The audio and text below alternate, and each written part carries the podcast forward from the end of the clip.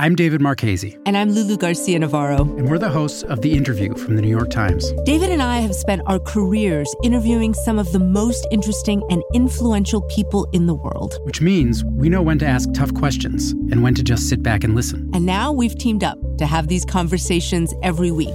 We'll try to reveal something about the people shaping our world. And we'll get some great stories from them, too. It's The Interview from the New York Times. Listen wherever you get your podcasts. From the New York Times, I'm Michael Barbaro. Here's what you need to know today.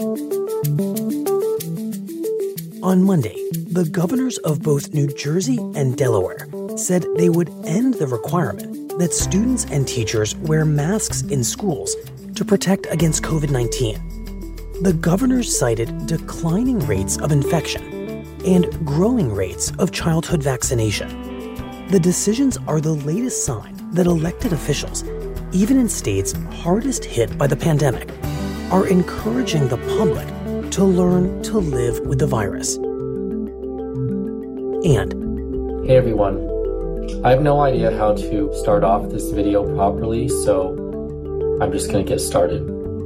I have tested positive for COVID 19 and. Vincent Zhou, the American figure skater competing at the Olympic Games in Beijing, said that he had tested positive for the coronavirus and would not participate in the men's singles competition that begins today. It seems pretty unreal that of all the people, uh, it would happen to myself. I have been doing everything in my power to stay free of COVID since the start of the pandemic. Zhou became the latest Olympic athlete to test positive, despite strict health rules put in place by the Chinese government to keep the Games COVID free. Three members of the U.S. bobsledding team have also tested positive. I've already lost count of the number of times I've cried today.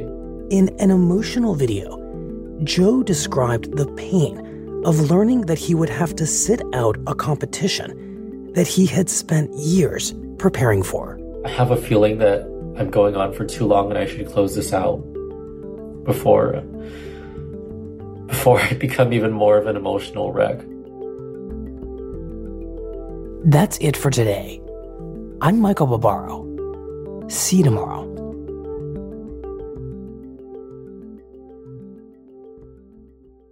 This podcast is supported by the Freedom from Religion Foundation. I'm Ron Reagan, an unabashed atheist, and I'm alarmed by the intrusions of religion into our secular government. That's why I'm asking you to join the Freedom from Religion Foundation, the nation's largest and most effective organization of atheists and agnostics working to keep state and church separate. Phone 1 800 335 4021, 1 800 335 4021, or visit the Freedom from Religion Foundation at ffrf.org. Ron Reagan, lifelong atheist, not afraid of burning in hell.